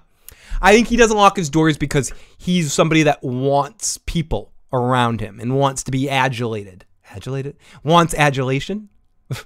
wants people to support him and love him and put him up on a pedestal. So I think a lot of times that's why he would do it. I remember when I was younger, we didn't necessarily lock our doors in some points in time when I was in my condo with when we I was with my grandmother in the condo.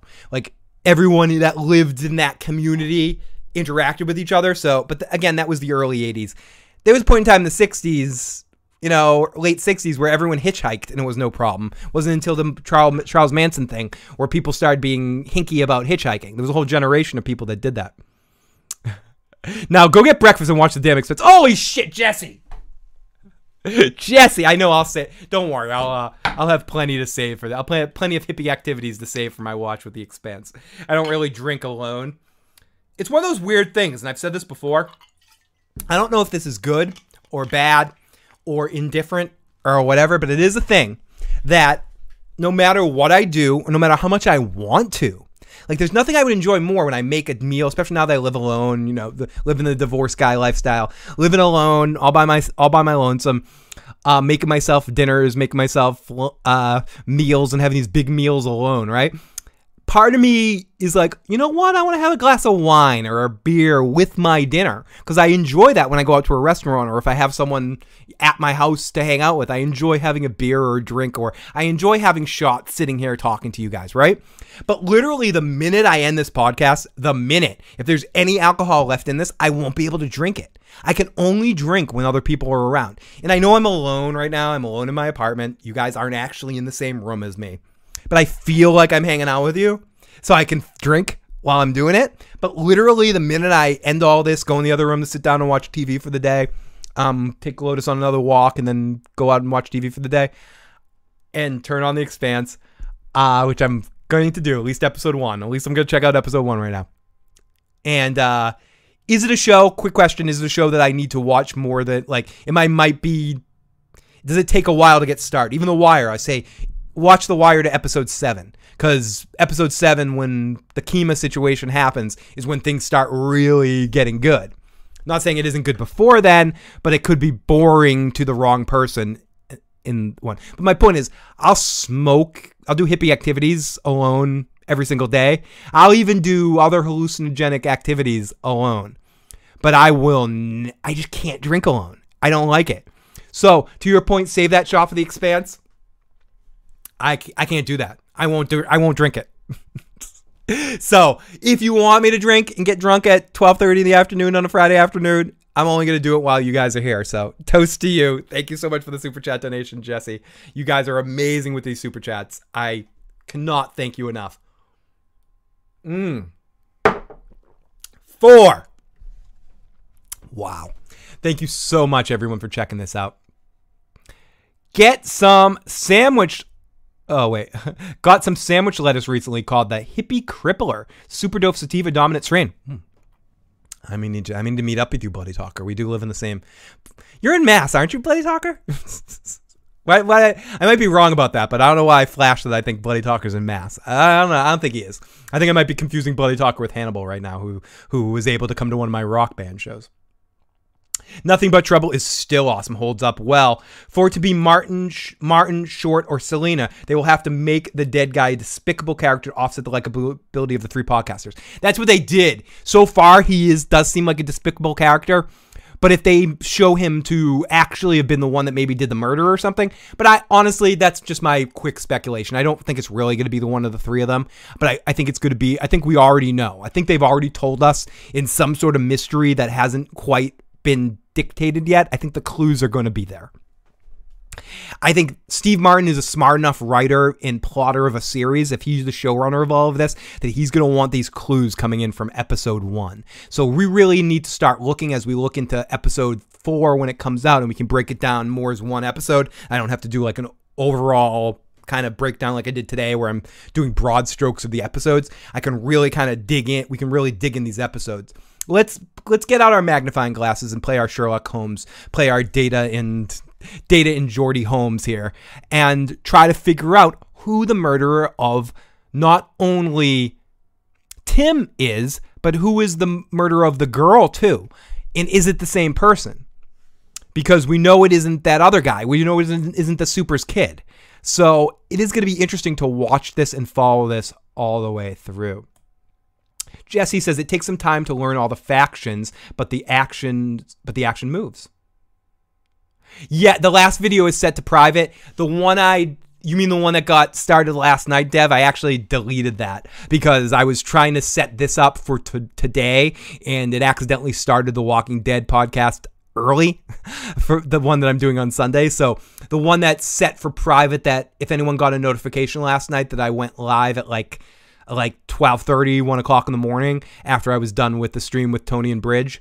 Uh, that was just because I was setting up this event and I was making sure that I was connected okay so I could go live this afternoon. So uh, that was the case, Mr. Mr. Dwarf. Great to see Dwarf Burger Swamp Beard in the live chat. Can't wait to have a uh, have another game night soon when I move into the new location in October. Um, got to talk to uh, talk to Mr. Ely and see when he's going to be here next. But look forward to a. Uh, we got to have a game night before we're before we're in uh, winter soon. It's been too long since we all hung out. And uh, Big Daddy Matt is on the mend. He's about to get back from his surgery too. So uh, so we'll have to all have a party. I was shocked, but a but quite a few people complained about the beginning of the series. Okay, so the beginning of the series, I might be prepared for a slight slower time. Some people might not see it that way, but for me, going in, don't necessarily be be prepared to be blown away with crazy action or something in the first episode. The first episode is going to kind of get me into the tone of what the show is. So I am going to definitely check that out. I am almost drunk enough right now I'm like, I'm always drunk enough right now to go check out the fucking expanse right now, baby. But no, I I am uh it's high on my list of shows I need to check out. Um and so many of you people in the live chat, Alex and Jesse and AK and so many others tell me to, and Joe as well. Joe, as I mentioned earlier, it's one of Joe's favorite shows now.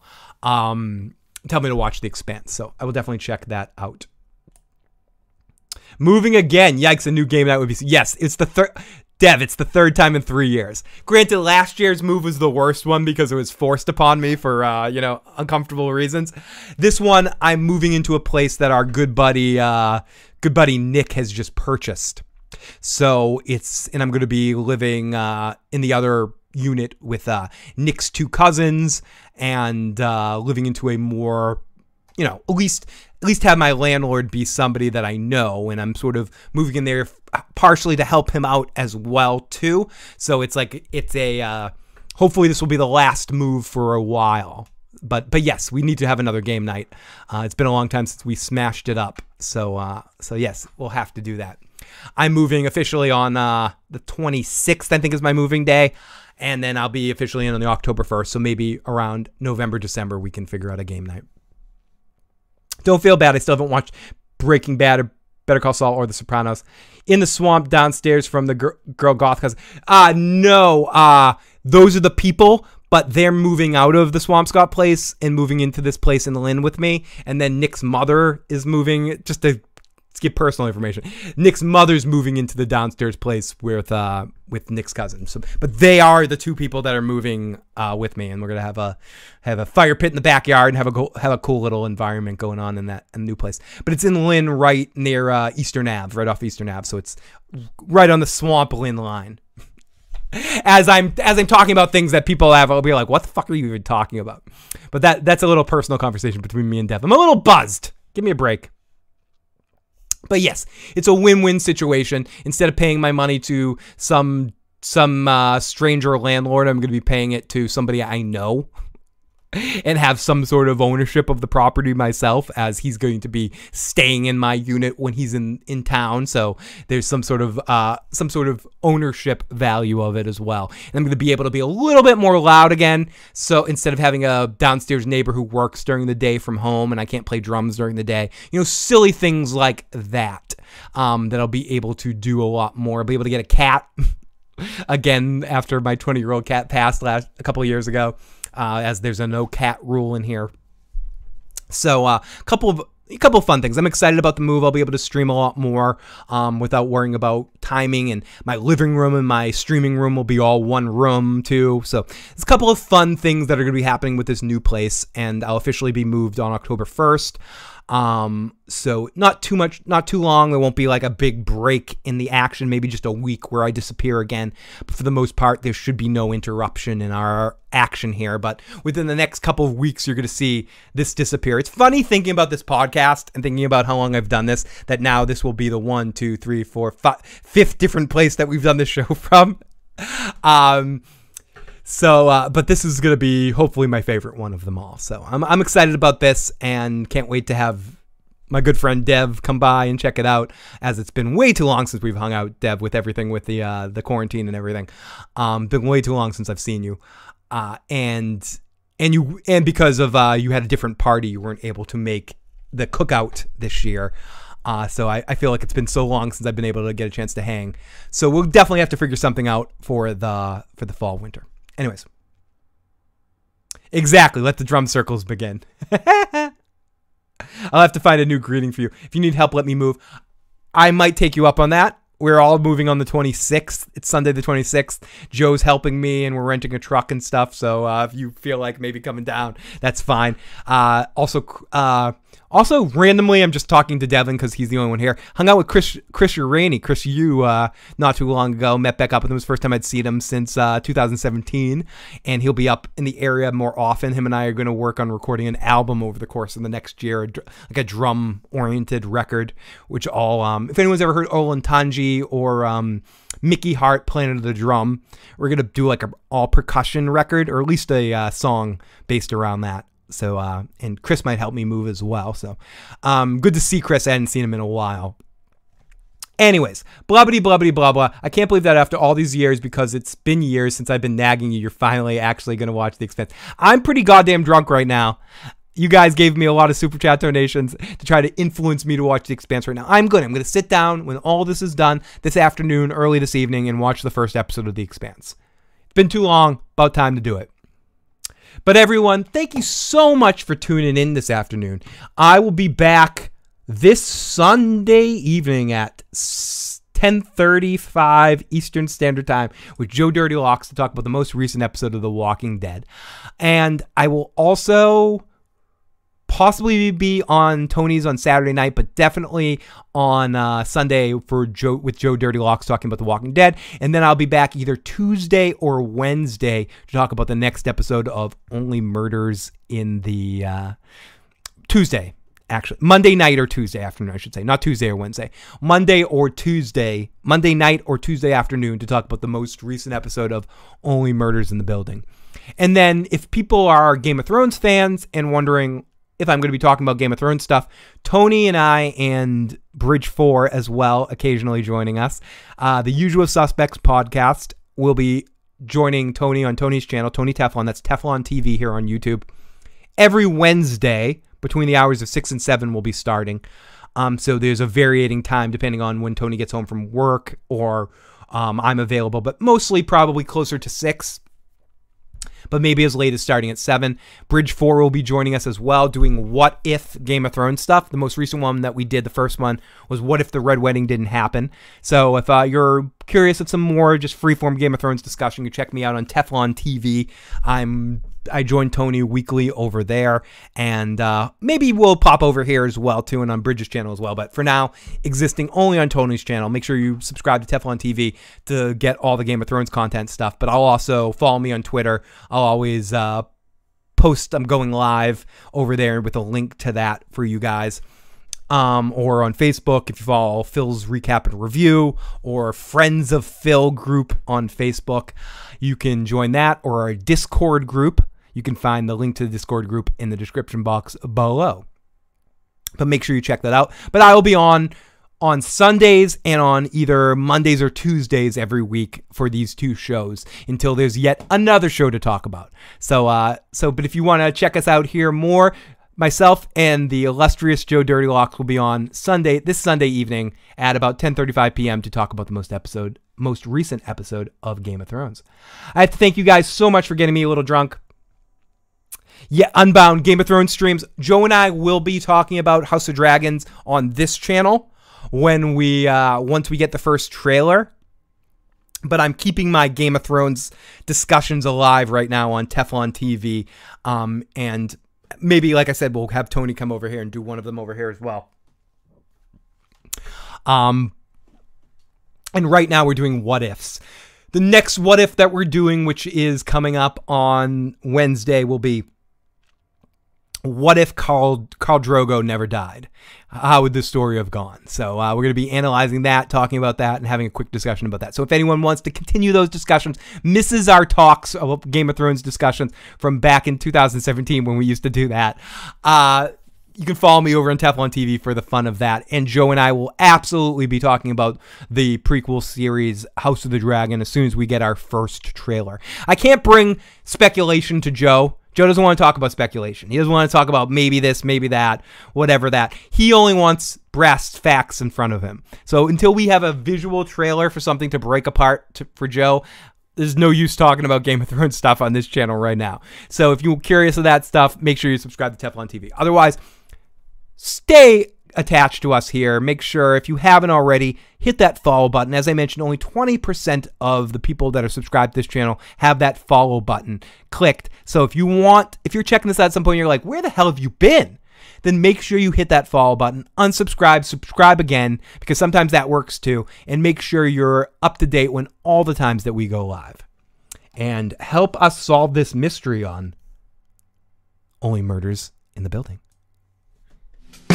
Everybody, thank you so much for checking out this video. Hit the like button, hit the subscribe button, share the channel with a friend. Help us keep growing.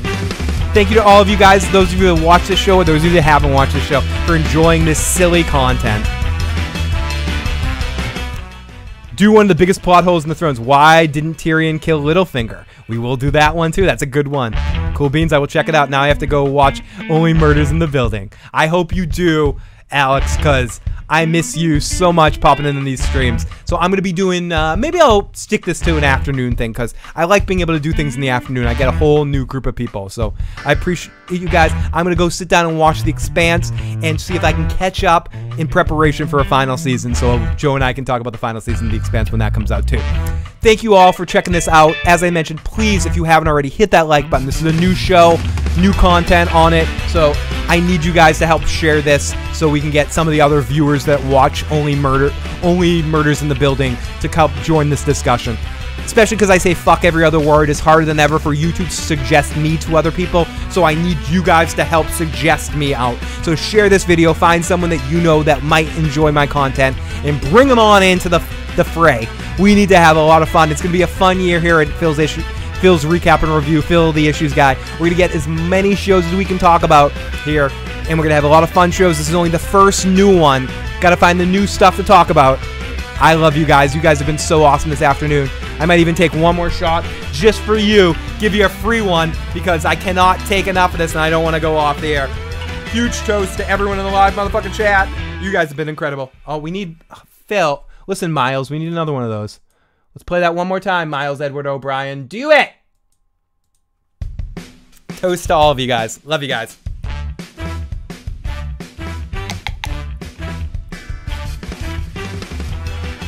AK, thank you so much. Love you, AK. Oh, shit. I'm dropping everything. Dropping everything. Goodbye, everybody. Catch you all Saturday night for Drunken Chat on my channel. If everyone hasn't already, make sure you subscribe to AK Watch, who's in the chat right now. And if you're watching this later, you can look at the chat replay to click on AK. AK is one of the legitimately good, awesome folks out here that is keeping low down, fun, discussion based topics and uh, content going on. So if you want to have some fun, make sure you subscribe to AK. Literally one of the best people out here. I'm, and I've met her in person too, and she is a incredible sweetheart. So, uh, so lots of love to AK and lots of love to everyone in the live motherfucking chat. Free the belt. A little expensive. I don't know what I'm talking about, but free the belt. love you guys. Talk to you next time.